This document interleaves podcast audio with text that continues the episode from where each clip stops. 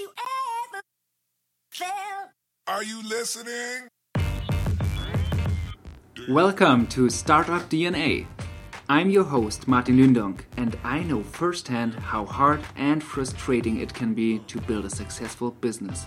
In this podcast, I interview the world's leading entrepreneurs and investors on how to turn a business idea into a highly profitable market leader. Oh, if you are interested in raising venture capital, then get my free startup fundraising tips at roadtofunding.com. Let's get started to uncover the secrets to building great businesses.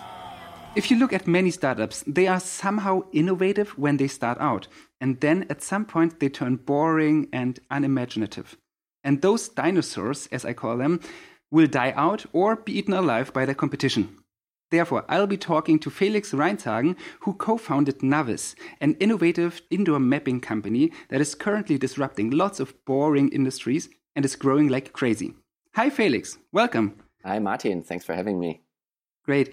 Felix, please describe a little bit more in detail. What customer pain points is NavVis trying to solve better than any other solution? How do you solve those customer pain points and how your business model works? So to explain what we are doing, I'm always coming back to the analogy to the kind of real digital revolution that happened to all outdoor industries. Every process that's happening under the open air in the Western world today is tied to the digital fabric of GPS and maps.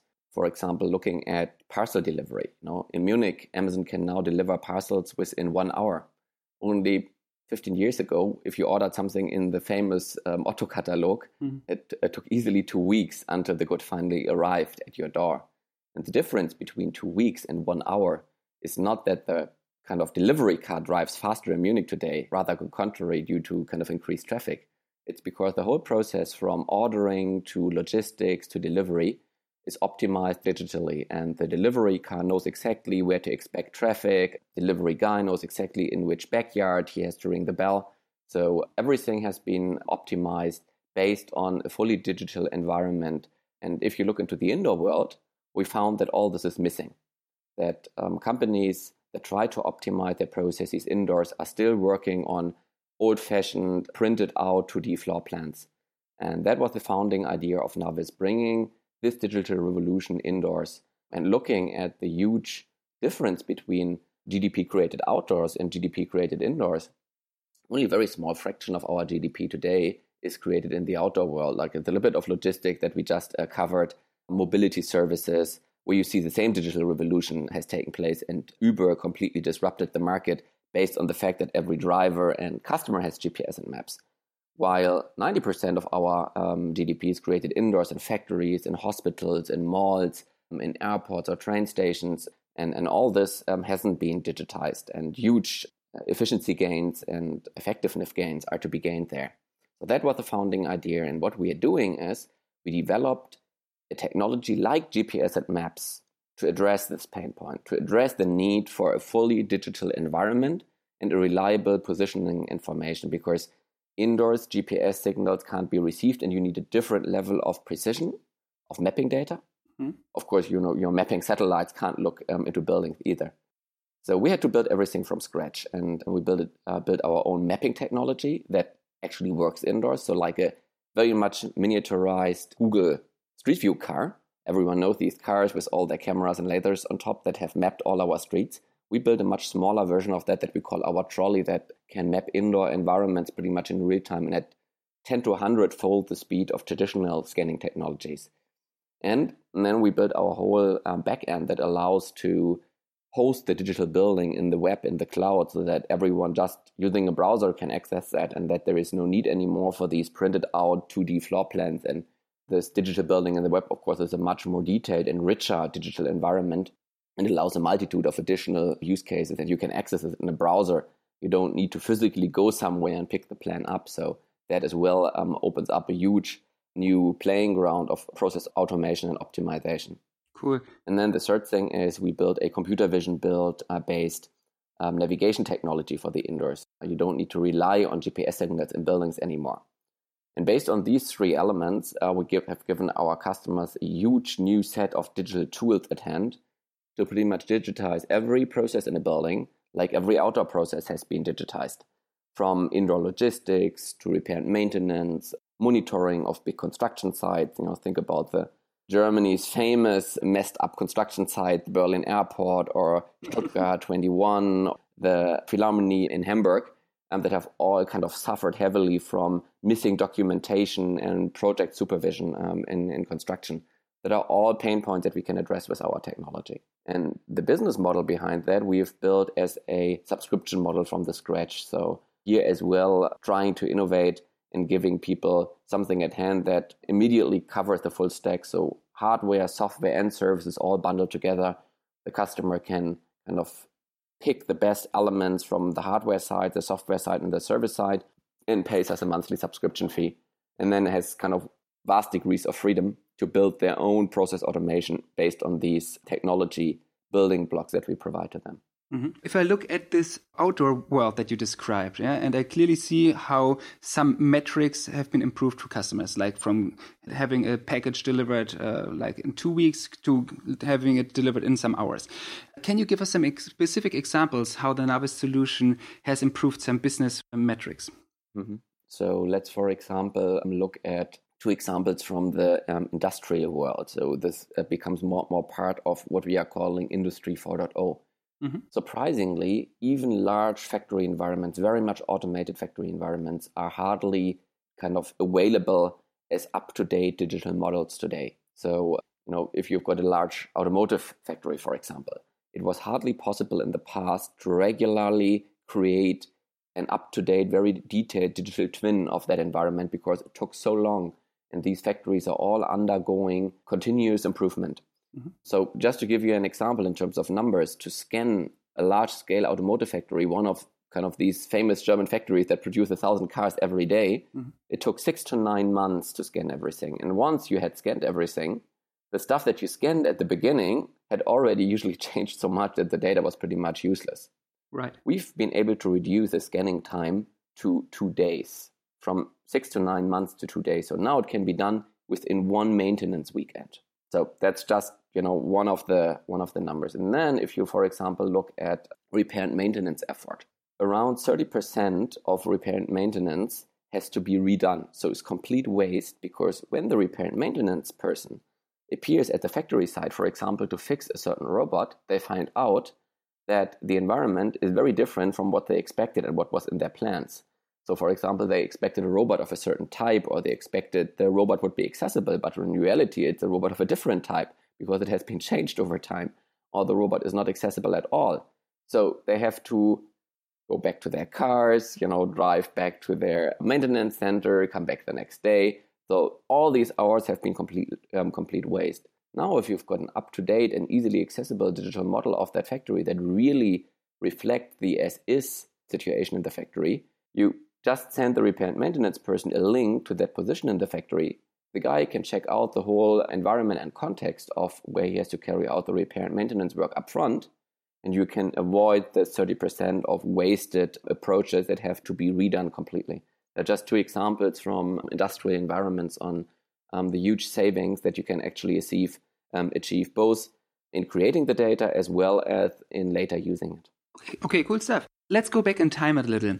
Tell me, what was it like to go from idea to MVP? Can you shine some light on how the process went and provide some super tangible real-life examples? Yeah, so that was an extremely painful process. And to some extent, the classic MVP idea, which we very much like and try to stick to in everything we are building now, was very hard to implement for us in the beginning because our original idea was to build an indoor navigation system, like the GPS for indoors, mm-hmm. and to build a system that mirrors the approach of Mother Nature, that doesn't require any beacons that emit signals, and then you triangulate from there with the receiver in your smartphone, something like that. But we wanted to build something that doesn't require all of this infrastructure, expensive infrastructure, to be installed. And we thought Mother Nature has perfectly solved this problem by applying the sense of vision to the problem of navigation. Mm-hmm. So that's what we are doing every day. We memorize a building when we are seeing it first time. And first time we might need to ask people or read floor plans, and then we start memorizing the building. And once it's memorized, our sense of vision can match what we see against this memorized model, and we can perfectly find our way around, even in large and complex environments. So that was the idea, and that was meant to be our MVP, an app on the smartphone that uses the camera to localize you in the building. So then we found out that this was actually a very bad MVP, because it requires another fundamental new technology to actually work, which is a mapping technology. And we tried out some existing mapping technologies and found they all to be by far too slow and expensive for our navigation app to work at reasonable cost. So we had to stop with our navigation app at some point and go back and develop a mapping technology for the indoors. So we applied a lot of technology from the robotics and what is now being built into self-driving cars, and built our trolley, which is a little cart equipped with cameras and laser scanners, and that actually became our MVP. And you can imagine, if you already try to build a very, very complex and technology-heavy MVP, like a navigation app, and then you find that you have to pretty much stop with that and go back to another super complex technology from robotics and build something entirely new here. That was a process that would have nearly killed us. Of course, we had the advantage of many, many years of fundamental research that we could build up on, that had happened first in Stanford and then at the Technical University in Munich. But still, this kind of large, it was not really a pivot, because at the end, we are now, of course, coming back to our indoor navigation app, and we can heavily build up on all the years of research and building there now. However, switching focus so strong from first offering a navigation app and then building pretty much a hardware solution, kind of a robot that you push through buildings to scan everything, and the whole post-processing data chain, that was quite an experience, and we were really not equipped to build a piece of hardware. Right. Of course, in the team, we had a couple of people that were kind of heavily into robotics and data processing and electrical engineering, but much more coming from the software side, and building a hardware product is really an animal of its own. And that was a hard piece of work, and by far the hardest thing we had to accomplish to get NavVis running as a company. Yeah, I mean, the interesting thing here is that many entrepreneurs that are starting out, they are really happy if they have built an easy MVP and can validate their core assumptions. In your case, it was not the case. Eh? At least you found out, oh, we need to dig in much, much deeper in order to provide this kind of technology. And absolutely, yeah. Right? But the cool stuff in your case is, once you've got this, you have some kind of really great market entry barriers, right? Which others don't have. Absolutely, yes. And that is still very, very visible on the market. Like, had we known what it takes, most likely we had not dared to start. Right. Because we had indeed to dig much, much deeper than we initially hoped we would have to. On the other hand, we hardly made it, but the fact that we now have a full technology stack, including a very complex piece of robotics and hardware, and a large software stack on top, first gives our customers a much richer set of capabilities and technology building blocks for digitizing their buildings. And of course, it creates huge entry barriers. And so far, and we are now 2.5 years in the market with our product, like really after release, no other company has been able to build something comparable. Yeah. So from my point of view, innovation is a very, very big buzz terminology. Yeah? What is innovation for you, and what role does it play for NavVis? So for us, innovation, of course, is really at the core of what we are doing. But innovation is usually not something that you think you want to do. So let's do something super innovative, whatever it is. It is more a methodology that you apply to build against a target, a objective that you have in mind. And we had clearly a very simple objective in mind. We wanted to build something like the TomTom in your car for the indoors. And it didn't sound like such a big thing, because usually you think it should be much harder outdoors, where the environment is so vast compared to the much smaller environment indoors. But on the way, we found out that it's actually much, much harder, because the infrastructure of GPS is so scalable. You know, of course, it's difficult to bring these 30 satellites into the orbit, but then you can provide a positioning, a blue dot information on every single point on Earth. While for the building, you have to install something in every single room. And if you want to avoid that, you have to go down a completely different road. And as image processing and image recognition had made so much progress, we thought this road can be approached now. And that was absolutely correct. You know, we solved it that way. but only because the technology is accessible and has come into existence in general.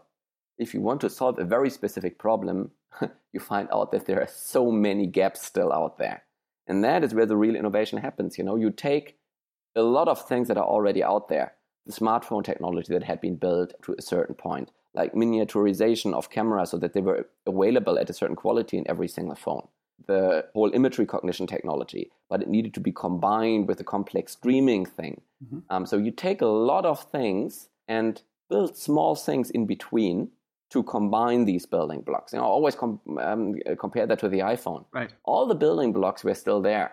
You know, you had these big touch screens, you had to touch technology, you could build phones at that size and speed, you could build an operating system, you could actually build an icon-based operating system. So you had the capabilities of doing mobile web, but the real innovation was tying all these things together in a product that would really work. And that is what we did as well. We took a lot of technology building blocks that were already out there. We invented a few on top, but mainly it was kind of combining a lot of stuff that was out there and working in a very targeted way towards a goal that didn't sound that complicated in the beginning, but that was much, much harder to solve engineering-wise and innovation-wise at the end. Right.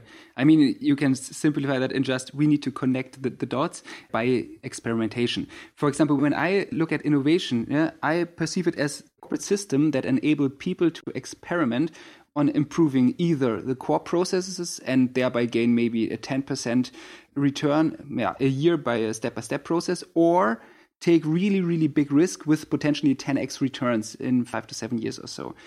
And now the question would be, how do you make sure that people at NavVis take the right risks? So not taking the stupid risks, but also not foregoing high risk with extreme return potential in the medium and long term. Yeah, I would absolutely count us into the second category. It was extremely high risk.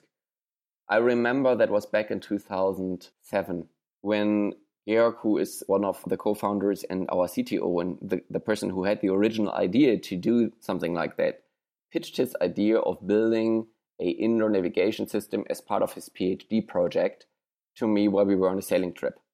I was strongly advising him not to do that because I regarded that as a by far too high risk project for a PhD thesis. Usually you do something or you are advised to pick something for your PhD thesis that is almost solved, you know, using or applying a somehow known algorithm or procedure to a new field where you are pretty sure it's going to work. And this was something that I thought would be really cool to have, but very, very unlikely to be solvable within the realm of PhD thesis. So the good thing is he found a rather risk-free environment to do that. So his supervisor at Stanford strongly supported him and advised him to go into that direction. And then he found a chair, a professor here in Munich, who was the person he as well knew from his time at Stanford, who was as well very generous in offering him a PhD position without any funding at that point in time. So he was actually in an environment where he felt he could take that risk. And then very early on, he could make some amazing breakthroughs, working with, at that time, the very first Google Street View database. The first Google Street View recordings were done in San Francisco. And that image database was actually the foundation of trying to develop a image-based positioning technology. So a lot of things had to come together, but the key was there was an environment where people trusted in a person taking this kind of risk, and then a couple of very visible breakthroughs that brought funding into the project, more on a research level at that point in time compared to a kind of company level. I think no one would have ever funded a company based on that back in 2008, 2009. Yeah. But he was able to build a whole team around that, and he managed the team very well in not only doing research in terms of papers, but from the beginning on trying to build something tangible, nice software and lab hardware. So, and that as well was going very well. And when we rediscussed the whole topic then in early 2012, it really felt like things would be coming together. It was still a very, very long shot, and we were at that point in time still thinking that we would be building an indoor navigation app and that the scanning technology would rather be something that we would be using in the background. But actually, we were all very lucky that some of the leading universities in the world were providing a person who was that visionary, an environment where he could just start working on these topics that really sounded like moonshots 10 years back. And then when the time was really right and you could see things coming together, we all made that leap of faith and spun that off into a company in 2013. Yeah, from my point of view, science should be about taking risks, because if you don't take risks, you don't have a knowledge gain. And just going for the safe route, will take you the title, PhD, and thereby getting you maybe then a job at McKinsey or something like that. Yeah, yes. But there is no gain for the scientific society. Okay, how do you nurture actually an innovation culture and turn your employees into experiment-driven scientists that optimize things that matter? I think it's kind of mainly a matter of first picking the right people that have an initial drive and willingness to do that. I think much more it's providing them the right environment. Mm-hmm. So, of course, there are some people that are naturally more risk takers than others that are more risk averse. But I think this is kind of much more a question of the right environment, the right incentives and processes than of personal preferences. And by the way, there's a very good piece of research I recently read that said everyone is kind of praising entrepreneurs for being these crazy risk takers. And if you look at the numbers, you see that most of these people actually grow up in environments that provide awesome safety nets in terms of they really come with a great education and the right personal background and parental environment where they really feel like they can afford to take that risk early in their careers. Right. And if they fail, they will still have all options available to them. It's very seldomly that, people take this kind of risk if they feel they don't have the safety net and if they have other safer options available to them. That actually rarely happens. So it is very much about providing the right context, environment. So that's kind of the first thing, really encouraging people, telling them that we have and provide a culture of failure, that we absolutely know that of the things we try, a certain percentage is definitely going to fail. And that, that is not to some extent limiting their career, but that we rather cherish the systematic approach they took to a new problem, kind of the way they kind of tried out different things and the way they reached out to the more senior people in the company for support and trying to find a way through that problem. So one of the things we do for that is we put extensive emphasis on problem solving in our interview process. And we are, of course, not to that extent doing the classic problem solving that you know from consulting. Even so, we did steal with pride some of the methodology from there. But we are much more focusing on kind of scientific and engineering problem solving. But a large part of our interview process is around problem solving and, the way people break down larger problems in small pieces, how they can describe, how they would approach then the single parts with tests and hypotheses and their validation or their dismission. So that's part of our interview process. And then, of course, the whole way you break down your whole product management and product development process into milestones, you have to bring in a good mixture of things that you can solve and something that are really kind of big gambles where you absolutely don't know if you will be able to solve them.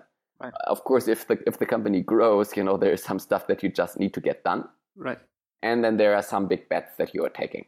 And as well, usually all your engineers want to work on the bets, because that are the really, really interesting and cool scientific problems.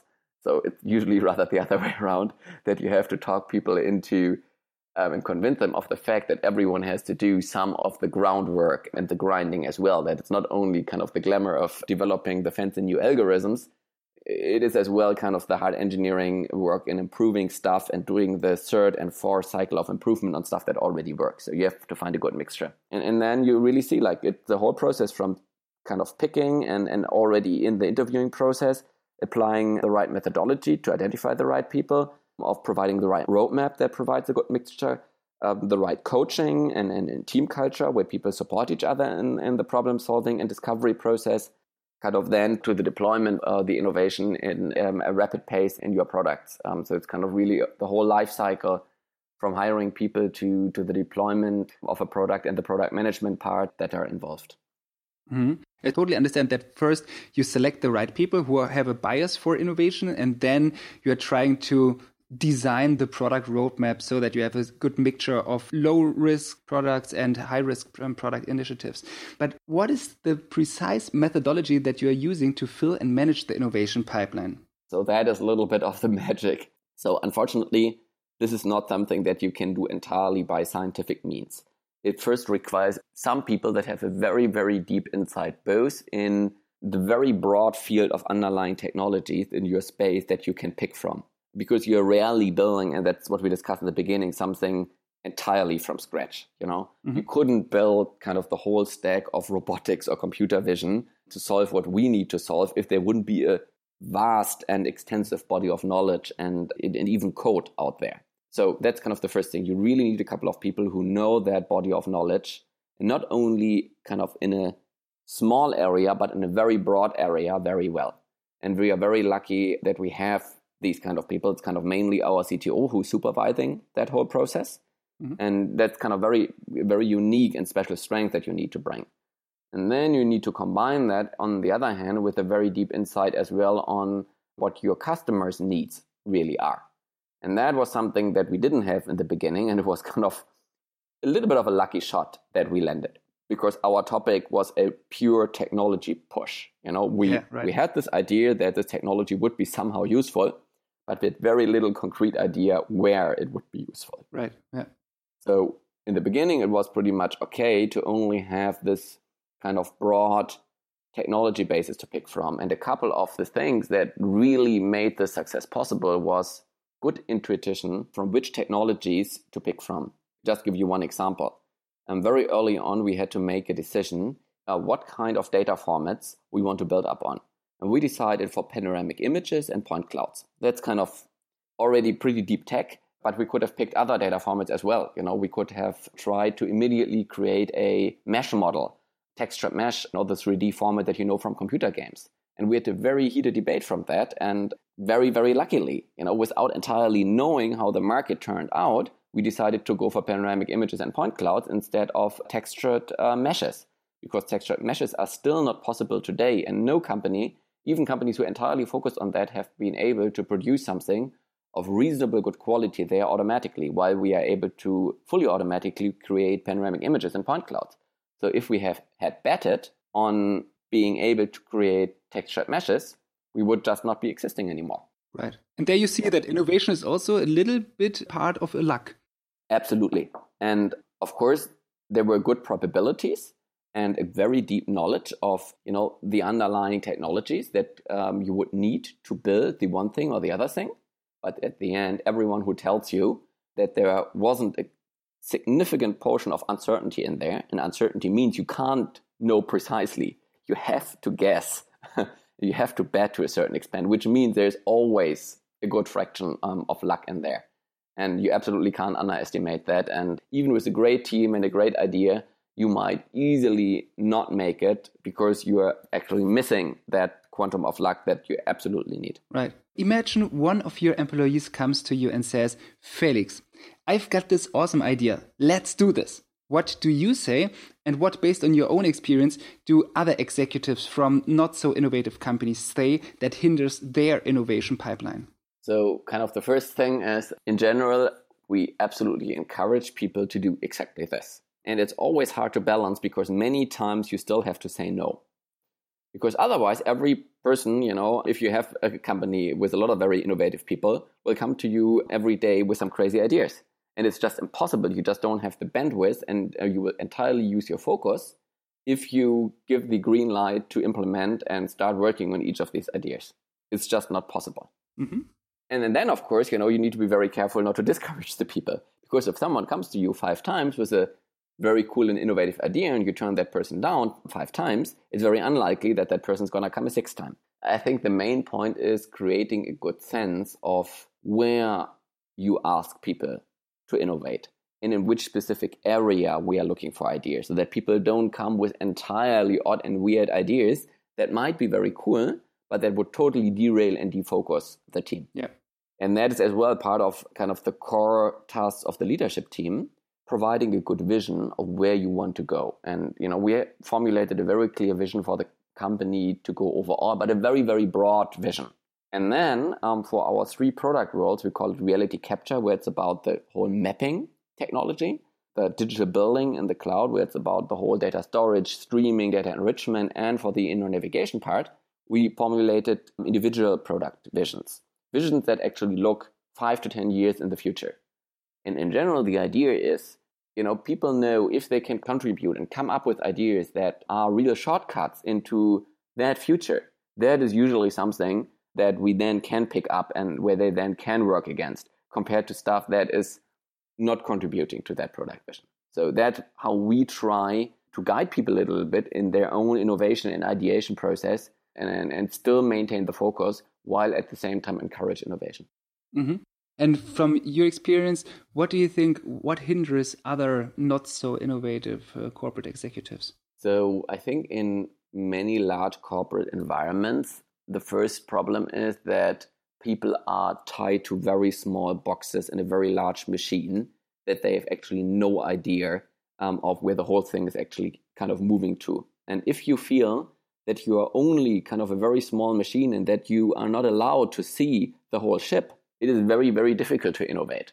And then usually, you know, you can only come up with an innovation on that very, very small part of the machinery. But usually the real innovation happens when you start to develop overview, when you see context right. and connection between different things. That's what we talked about in the beginning. Usually it's about connecting dots that are not obviously kind of connectable at all for other people, because perhaps they didn't even know that these dots would be existing. So it is very important that you regularly provide your team a larger picture, you know, how things actually play together, and that they don't put them to too small of a box and keep them there, but that you allow them, you know, to move around a little bit and learn about kind of different parts of the thing. That's kind of where the innovation is coming from. And if you're restricting people to only function in that small box, that's another thing. You know, usually in a large enterprise, there is a very bad risk-reward setting that has been created over time.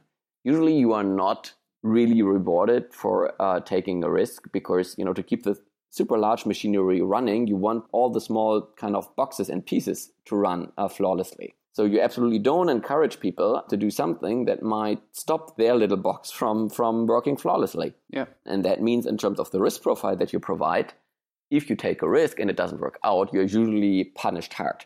And kind of mid-level manager, that might even mean that the person might immediately be fired. Right. So, you know, if you think, on the other hand, what are you gaining from delivering a big innovation? Usually very little. You know, perhaps you are promoted one rank, but very often, you know, then the other colleagues on the same level are envious, and usually you make a much easier career if you just keep your head down, you know, do your work, just try to be a little bit more efficient in your delivering your results and everyone else, and that's kind of the easiest way up the career ladder. You have a risk-reward setting like that, where risk-taking and then failure is punished that hard, and taking a risk and winning only gives you that little reward. Yeah, why should you take a risk? And of course, kind of the thinking then moves down the whole pyramid, and in an environment like that, you must not be surprised that no one is innovative. Totally agree with you. And I've seen this from my personal experience several times. Oh, me too. Yeah. Before I founded NavVis, as you know, I was with the big consulting company for many, many years. And I worked for many big corporates. And most of them don't have any innovation culture due to exactly these mechanisms described. So, for example, one approach that I personally like, and it's somehow in alignment with your view, I think, is if the management or the founders just determine what are our innovation areas, and for each innovation area say, okay, those are the top 2-3 things that we want to improve based on some metrics. We want to get faster at the delivery, for example, from 2 hours to 50 minutes, whatsoever. Yeah. And then giving other people in the company, or maybe even externals, the opportunity to come with some ideas and say, okay, this is my idea, and I would be doing this and this, and this might improve this kind of metric in this innovation area by this. And then you can prioritize and say, okay, yeah, we are fine with spending this time of resources, time, money, whatsoever, on this initiative, because we believe with this kind of risk-return profile that this might be a great investment. Yeah, definitely, like making ideas or areas of improvement visible to more people is definitely helpful. and encourage other people to lean in on these kind of ideas and really incentivize contributing to the ideation process. On the other hand, I think you as well absolutely need deep expertise in that area, and encouraging people to constantly learn and extend their knowledge in that area of engineering, and extend that knowledge far beyond that very small box they are sitting in. That is another key element, because only in going kind of very, very deep on one very, very small part of the technology stack, that is extremely helpful. And I would recommend everyone to develop this kind of spike. But if you're not at the same time develop a certain broadness, it will be very difficult to innovate as well. So finding a good mixture in, how do you develop and educate the team is one of the other key elements. So you briefly talked about how innovation is hindered in larger corporates, and we talked about the reasons about that. So what are you at NavVis actually doing in order to encourage larger risk-taking that does not affect promotions and compensations and this risk-reward profile negatively? So kind of the first thing is, in engineers, we in general don't do a very large variable compensation, or no variable compensation at all. It's rather that it's part of the normal job description of people to work on a good mixture of kind of really new and innovative topics compared to what we discussed in the beginning, like heads down, engineering work on fixing bugs and doing the kind of these small improvement cycles, and rather describing it as part of a very risk-free, still kind of very challenging, intellectually challenging and stimulating work environment. So, if you put huge pressure on a person and says, you need to come up with this or that innovation, and you need to do this and that, I think that is generally not something that works well in an engineering environment.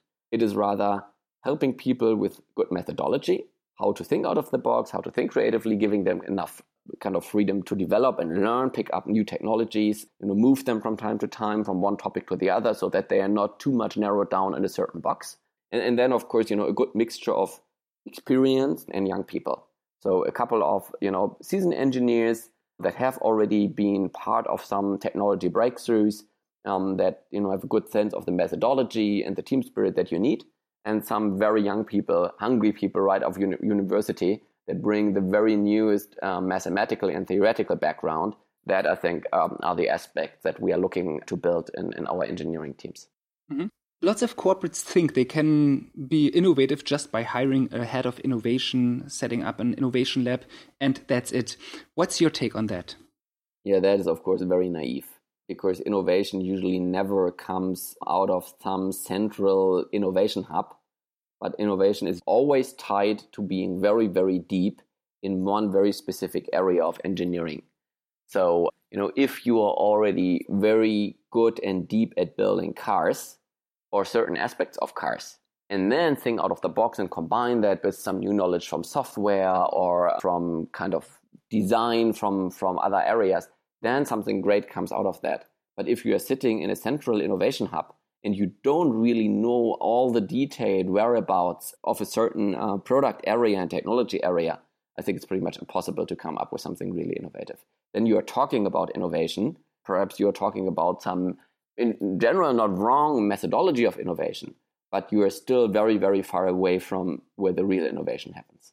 Yeah. And what do you think, how would a job description of, for example, a head of innovation would need to be changed in order to really make it happen? Because I totally understand that he doesn't have the deep technology knowledge that is needed to really execute on innovation.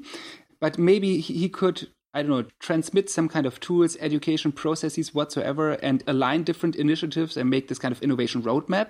And then getting all the technology leaders on board so that the technologies execute innovation and that they are allowed to be innovative. But actually, it's not the head of innovation who is doing it. He's only orchestrating it. Yeah, I actually think that this is the task of the CEO and the CTO, mm-hmm. because the CEO really is the person who needs to provide the people and mindset environment. And the CTO really needs to be the person who brings exactly that super, super deep technology knowledge. In an automotive company, it might be the head of engineering, because they usually don't have a kind of classic CTO. But I think it needs to be coming from that person who is really has made his career through knowing that technology to the deepest possible extent. And then, you know, from like the CEO level, you need to provide the right environment and mindset that innovation can really happen. Coming back to the thing that we discussed earlier. Mm-hmm. I have difficulties seeing what additional value a pure innovation person who, you know, on the one hand, doesn't bring the very, very deep insight into that specific industry, vertical product development that a CTO or head of engineering can bring, and who doesn't have the authority of the CEO to make sure that, you know, you set the right mindset, in general have the right promotion principles and so on in place. Perhaps this can be rather a additional function, as you know, in the COO environment or in the people environment, to make sure that you stick to some of the modern and well-documented principles, both in your people processes as well as in your corporate processes. So, you know, as additional parts of a COO organization or a people organization. But I would always make sure that like the CTO and CEO are the main drivers of this. If you expect that you establish a separate innovation head, and through this, suddenly, you know, the whole environment and the company is turning to the better in terms of the innovation culture. This is very naive, because if at the same time, the way the CTO or the head of engineering manages the whole engineering process, that's kind of reporting to him, and the CEO sets kind of the overall framework in the company, it's never going to work out. Yeah. So from what I've seen is that lots of head of innovations or lab managers whatsoever are like teethless tigers. Absolutely. Sometimes I think that the breakthrough innovation can't be really managed, because people tend to focus on evolutionary improvements, think conversion rate optimization or process optimization, while not thinking about what alternative conclusions and business opportunities can be derived from such structured experiments that have gone wrong. Think about the invention of penicillin, the antibiotics, right? It was just uncovered by mistake. But the innovative thing was by thinking about other potential applications that might benefit from this failed experiment. And this is how breakthrough innovation is often done, at least from my point of view. How do you make sure that people at NavVis are thinking about the wider consequences of faulty experiments? I like the analogy, because for a large extent, you know, we share exactly that story. You know, we tried to build this indoor navigation app and it actually failed. It was not possible to do that because, you know, we actually lacked a big thing. And then we built our scanning technology, and it was actually only meant to power our indoor navigation. But then we found that this is by far kind of a too small application area. And by now, we see the mapping business as the by far more and most important part of our business, because a map is actually more important than the capability of knowing where you are on that map. The map is useful in itself, while knowing where you are is only useful if it's kind of tied to some kind of map. So we went through exactly that same cycle, you know. We had the certain idea that we want to do one thing, the indoor navigation.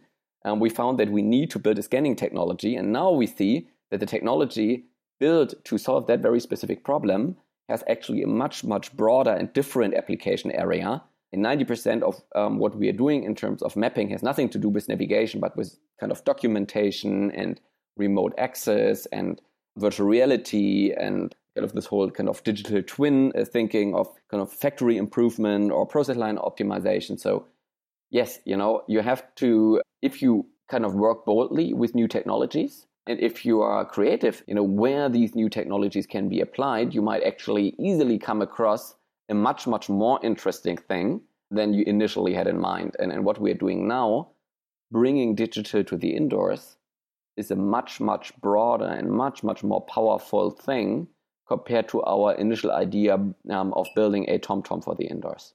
Because the thing that I see is lots of managers, like corporate managers, they are very narrow-minded because they have a specific worldview that has been, developed over the last 15, 20 years whatsoever.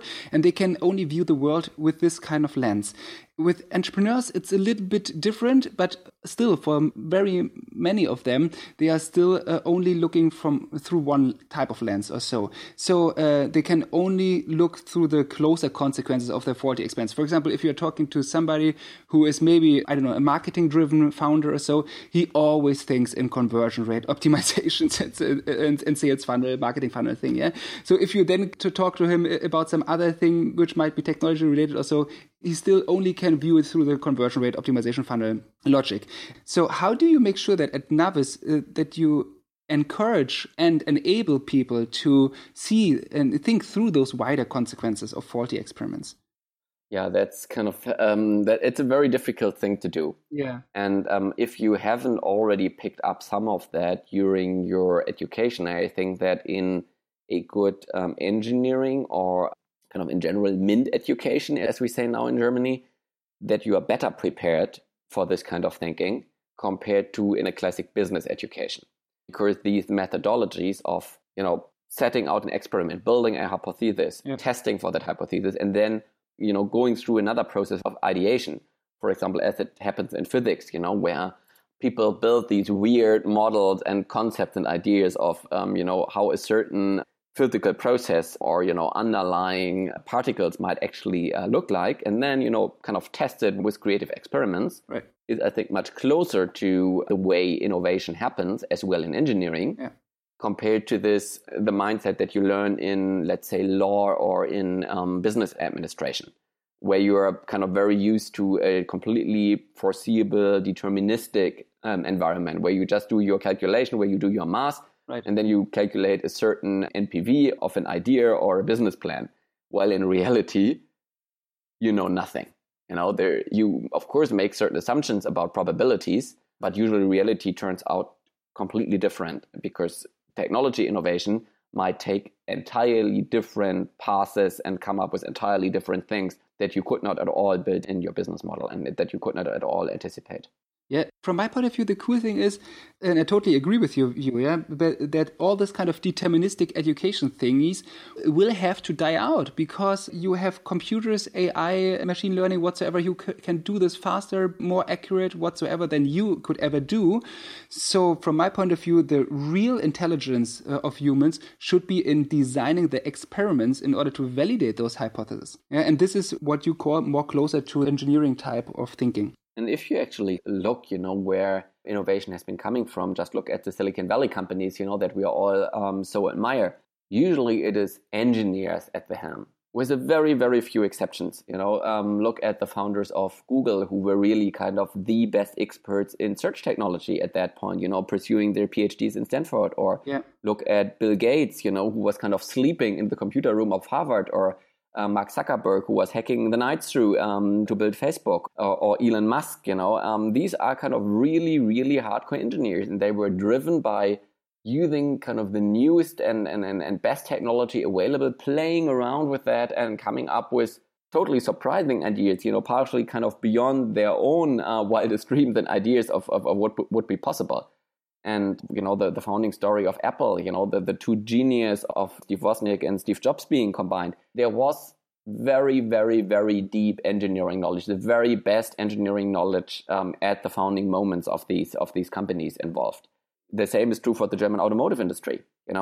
They always had this culture of car guys making it to the helm, people who really knew everything that you could know about cars, how they are built, all the stuff that has already been tried and the stuff that has not been tried yet. And that is how you build the best cars in the world. And I think we should really come back to that. If you want to build the most innovative companies in the world, you need people at the helm who really deeply know and care about the underlying technologies and that kind of product vertical. You can't just hire a marketing person, give him the title of head of innovation and hope that suddenly the company is going to be super innovative. That's never going to happen. Yeah, right. I personally like if you have in the management team somebody who really knows the technology, and then somebody who really is immersed into the customer. So who is really empathetic and really can think from the customer point of view and in his mindset, and better than the customer can even understand himself. Yeah? And if you then combine those two worlds, then I think you can have a really cool business. So last question for today, Felix. What do you think are the top innovation stints that many corporates and maybe other scale-up startups are doing that will put their long-term business viability at risk? Usually it's very different for a startup and then for a big corporate. For the startup, it's usually getting defocused and shying away from digging through the hard part. And I think perhaps a little bit the thing about the lean startup has been really misleading and has really led to too few startups, being really innovative, because people feel like it should be super easy. Yeah. If there is some real barrier coming up, and innovation is usually always coming with some hard things to solve and some real barrier, and you have to go back and you have to reiterate. And the real technical innovation is usually not coming from stuff that you read in the Lean Startup book. So I would really encourage founders, to not give up that easily and to encourage more researchers who are really working on the latest and greatest in science and engineering, to dare making that leap of faith and trying to build a new and an entirely innovative product out of their research. Don't get me wrong, like the My Muesli founder or Rocket Internet founders, that just try to come from kind of a customer need and are not kind of building something that I perceive as really innovative. And I think in Germany, we have a very strong engineering culture and we have a lot to build up on here. We talked about some of these kind of really big and looked up on Silicon Valley companies. Usually all of them had to solve something that was kind of a real engineering problem that needed to be solved at their foundation, and then had something kind of great and hard to copy to build up on from that starting moment. So that's kind of thinking about startups. Thinking about the big corporates, I think it's exactly the other way around. They usually do a lot of very cool and deep research in many different areas, but it's very difficult for them to tie the different knots together and bring kind of the right mindset in on how to combine these different things and build a really innovative product out of that. Kind of people working too unconnected on kind of very tiny fractions of the big thing, coming back to what we discussed in the beginning. Everyone tied into their tiny little box, and there they are doing amazing engineering and really deep work. But it's very difficult to open the horizon of people, encourage them, provide the right kind of team setting and environment where things from very different angles and different parts of the company can be combined so that a really innovative product can be made. So very different recommendations I would actually have for startup founders compared to the big corporates, because the environments are so different. Yeah. And the problems. Sounds very reasonable, Felix. So thank you for this podcast interview, and I wish you and NavVis all the best, and I'm very, very sure that we will hear from you more often. Thanks a lot, Martin. It was a pleasure.